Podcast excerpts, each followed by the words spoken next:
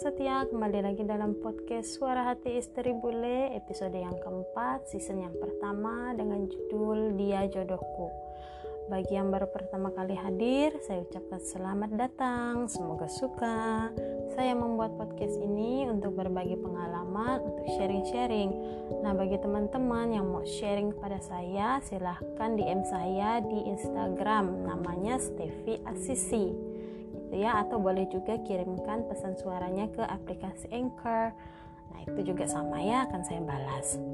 Nah, di episode yang sebelum-sebelumnya saya telah sharing tentang bagaimana awal ketemu si M. Kemudian menjalani LDR, kemudian menyembuhkan luka hati agar pada saat memulai hubungan yang baru hubungan itu sehat dan sukses. Nah, di episode yang terakhir di season yang ini saya akan sharing tentang bagaimana saya tahu dia adalah jodoh yang Tuhan persiapkan untuk saya. Buat teman-teman, kalau belum dengar episode sebelumnya, silahkan didengar dulu ya. Nah, let's go, capcus, langsung aja, yuk. Episode ini saya kasih judul Dia Jodohku. Mantap nggak tuh teman-teman? Kata banyak orang, jodoh jangan cuma ditunggu, tetapi perlu dijemput kalau bagi saya berbeda nih. Saya percaya sebagai wanita, tugas saya adalah menunggu sambil memperbaiki diri, membenahi apa yang belum benar dalam diri saya.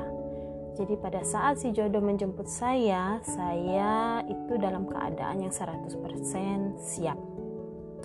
Sudah saya jelaskan semuanya dengan detail di episode sebelumnya. Tentunya peran laki beda dengan peran perempuannya, jelas dong. Oke, nah bagaimana nih teman-teman saya tahu bahwa dia adalah jodoh saya? Oke, pertama-tama laki yang tepat kita bisa lihat dari dia memperlakukan perempuannya. Kalau kamu lebih banyak terluka daripada bahagia itu tandanya teman-teman dia bukan untuk kamu.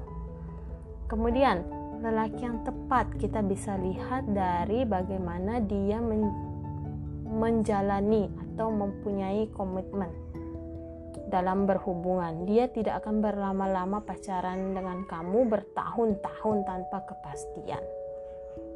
Next, lelaki yang tepat juga tentunya bertanggung jawab atas hubungannya.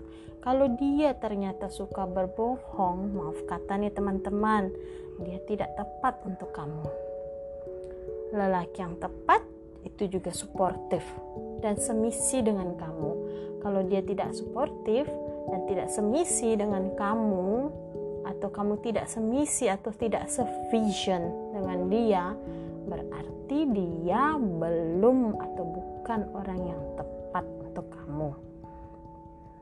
Karena kan kita nggak mungkin jalani suatu hubungan kalau ke depannya kita ternyata tidak semisi gitu ya nah kemudian jawaban yang selanjutnya itu bagaimana saya tahu bahwa dia adalah jodoh saya jawabannya adalah keyakinan hati hati kita nih teman-teman tahu siapa orang yang tepat tepat untuk ditunggu, tepat untuk diperjuangkan, tepat untuk kita dan keluarga.